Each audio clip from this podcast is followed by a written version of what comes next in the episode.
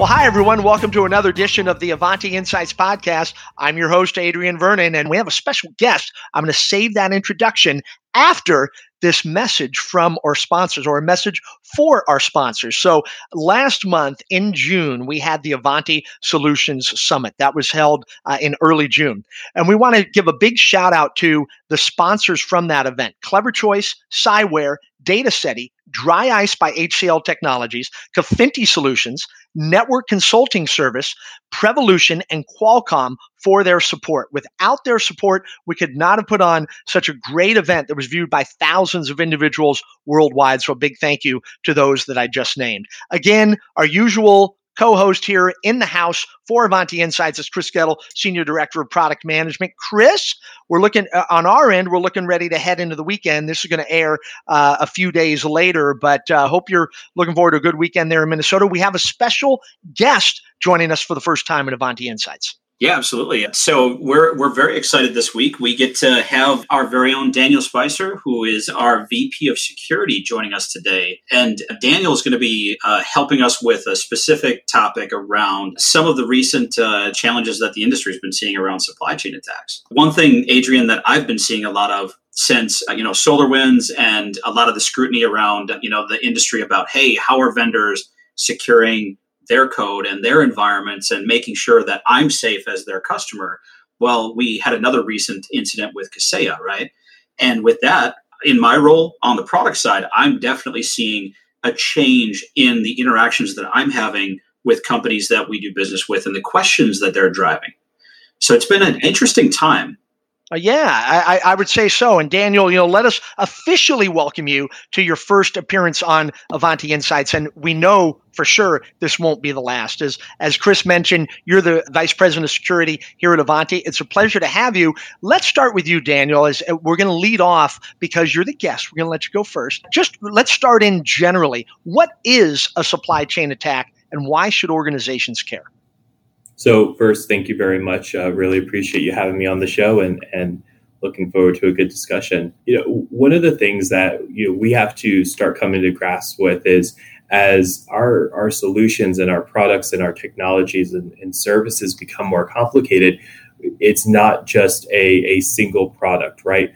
We are making products that are a accumulation of other products, components that are, are open source. We have components that come from other other companies, and we we kind of merge these together into two single offerings, and then we we sell those to companies who then use those as part of their supply chain for how they deliver their offerings. And so there's really two components to the supply chain attack. One of the things that you see in, in Kaseya, for example, is how a, a service of a service has affected hundreds and hundreds of, of companies and organizations around the world. And then you have things like Codecov, where this actually affected product development and, and building of, of solutions for a bunch of other software companies. And so there's really two ways to look at this supply chain issue. Chris, what, what would you add to that, if anything, as we kind of kick off this topic? This uh, uh, challenge that companies need to be uh, a lot more aware of not only the vendors that they're doing business with, but who those vendors do business with, the components that those vendors are are utilizing. You know, one thing that is always prevalent in the technology space with my development teams that I work with we try to accelerate our ability to deliver new value to our customers by spending the time on the things that we are the experts on. Where there's something that already exists in the market, why, why should I spend time with my developers to reinvent that? I want to use something off the shelf to be able to drive that level of value from somebody who's the expert in that and be able to focus on the things that I can bring additional value for. So within a product of ours, we may be utilizing things like, oh, hey, I, am running on a Windows OS, so I'm going to utilize Microsoft's crypto, which is already FIPS, you know, compliant. And then I don't have to become the expert on that type of encryption, get it certified with FIPS, and do all of those things. I can stand on the shoulders of those that have already done that work. So you end up with this ecosystem of, uh, to Daniel's point, open source and other solutions that all come together underneath another vendor and that vendor may be the thing that another company is using to serve up services. Like in the case of Kaseya, you've got a product developed for MSPs that they provide a service with to their their customers as well. So it becomes an ever complicated ecosystem that um, companies are really starting to get more and more exposed to. So one of the things that's very important is understanding what are the right questions to ask. What are the right, you know, things to certify with each of the vendors that you're doing business with and the products that you interact with. Now, as I say this, it's like one of those things where me and my my teams need to be diligent about those things. So we've got open source documentation about any components we're using like that. We need to be aware of what those are, make sure they're documented, and if there's any other binaries or development toolkits in there that we've made sure that we're keeping up to date with those as well. If they've got a security vulnerability, we need to address that within our solution or every step down the line it could be exposing more and more risk to each of those layers as we peel back how a product goes out and serves the market so it's it's definitely a, a complicated topic and one that i think a lot of companies are really starting to try to mature their processes around today so, Chris, if if I understand correctly, I think you may be advocating that, hey, you know what, times are changing. That that's obvious, and enterprises should be rethinking how they engage with vendors. Is that is Absolutely. that accurate? Absolutely. Okay. And Daniel, along those lines, so Chris talked about you know talking about the questions that they might ask a vendor, but is just expanding your question list or reframing the questions that you ask vendors is that enough? Yeah, you know, it's a good question. That's really the challenge, right? Uh, you know, part of our standard questions is is certifications. We talk about ISO and, and SOC 2 and, you know, try to, to get the list of when they did their pen test. And a lot of these documents are, are definitely things that companies do because they're expected to as part of their compliance and, and part of the proof that they provide to us when I say, I, you know, why should I trust you as a vendor? And the, the challenge is, is a lot of times the, the practices don't actually match that documentation. And by the time you're realizing it, it's really too late, right? You're, you're, you're discovering that the practices don't match what's documented after you've already had an event or an issue. And so it, it's really hard to get a real grasp of, of what the actual practices are just by asking questions. So, uh, so these supply chain attacks they're they're on the rise as attacks. All attacks that we see in cybersecurity are on the rise. So, Chris, let's start with you. How can organizations start to do a better job defending against these supply chain attacks? Yeah, so I, I think a few things. Um, one, and this isn't just because I'm uh, a provider of a patch management solution. Now, don't get me wrong, I, I, you know, I am, and it's important. But we need to make sure that we're managing the software lifecycle within any technologies in our environment. Make sure that your OSs are up to date. Make sure that the applications that your users are using are up to date. Um, the, there's a lot of technologies though that aren't just simply hey i can go patch this some of them require more complex upgrades and updates to be able to, to move that forward you can't just go and apply a patch to a very complicated multi-part system so keeping up with you know those types of processes and those types of applications and making sure to understand the software lifecycle of any of the applications or vendor uh, tools running in your environment is very important. That vendor, if they're doing their job, they're resolving, you know, issues, they're resolving security vulnerabilities, they're providing you updates on a regular cadence. If you aren't taking those changes in and implementing them, then uh, you're you're still open to those risks. So that is one very important part of this. Another part of it is making sure that your the vendors you're doing business with and for those of you who are running your own internal development uh, processes what is this the software development lifecycle look like in each of those environments this is something that you know we've actually uh, you know taken a lot of time and effort to think through at Ivanti. We we reevaluate that software development lifecycle on a regular basis and look to areas we can always improve on that. So that's a very important part as a vendor that we feel is our responsibility and that other companies out there who are listening to this, you want to make sure that your vendors are implementing good software development lifecycle practices. Daniel, would you add anything to that on, you know, best practice tips for how organizations can defend against supply chain attacks in the future?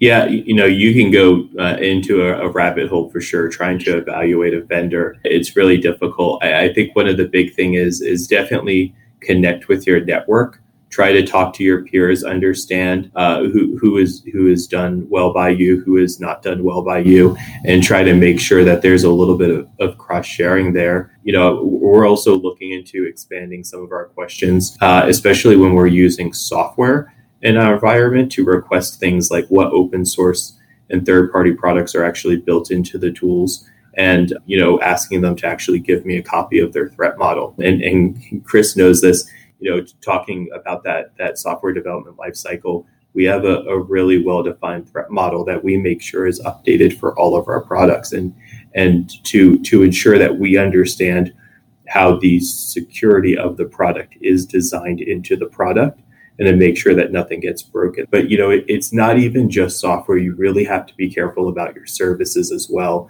And and you know, it would be negligent not to to talk about them any any of your service providers who come in and have access to sensitive data, you really need to understand how they're taking care of of their systems. If you have a third party connecting to your network, they're they're on your network, right?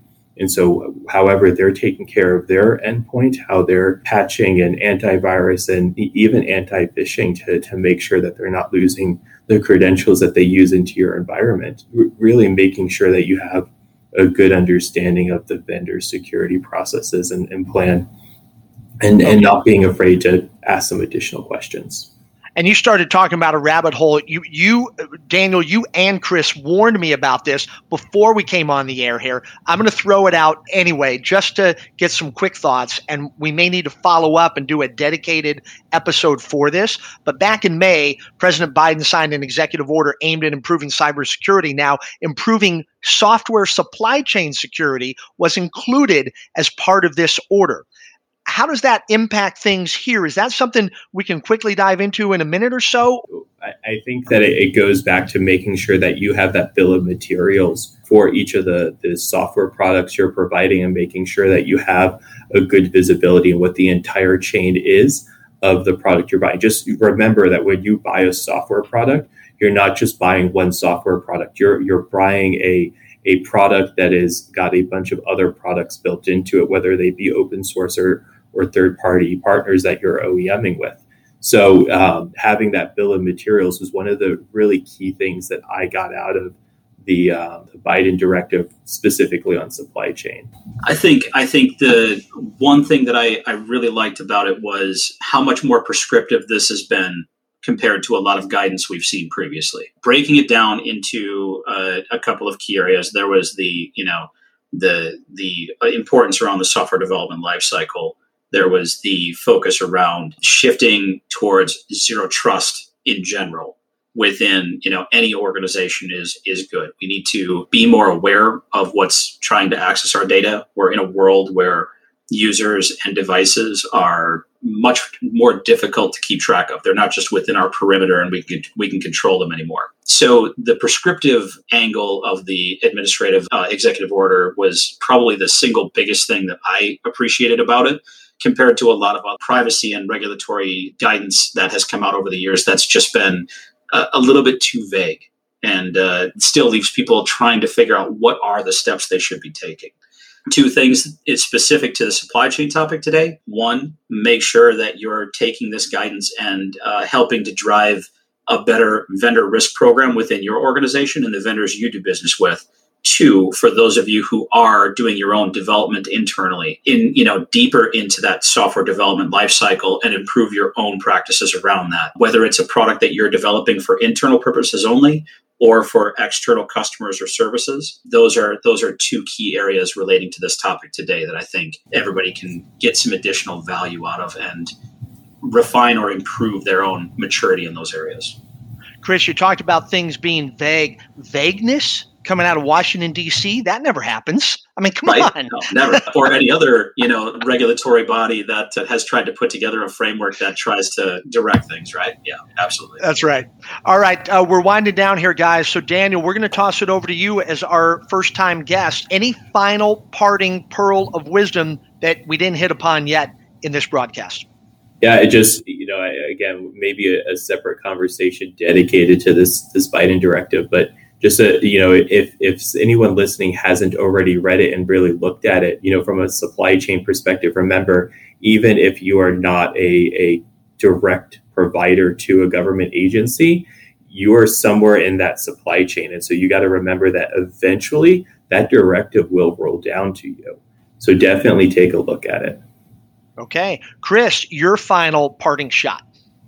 No, I, I, definitely agree with Daniel on that one. The world we live in is a lot smaller. The tools that we utilize ourselves or develop across the environment can be utilized in a variety of different ways. Whether you're directly under, you know, uh, a federal umbrella or not, even at a global perspective, the guidance coming out of that administrative directive is it's definitely, uh, you know, pushing in the right direction to try to get ahead of the cybersecurity challenges that we're seeing today. Okay, gentlemen, that's about all the time we have for today. Daniel Spicer, our VP of Security here at Ivanti, thank you for joining us for the first time. Certainly not your last time here on Ivanti Insights. We look forward to more conversation with you. Chris, as always, pleasure to sit next to you and, uh, and do this podcast together. And we'll see you again in a couple weeks. Until then, folks, thanks for joining us. Stay safe, be secure, and keep smiling.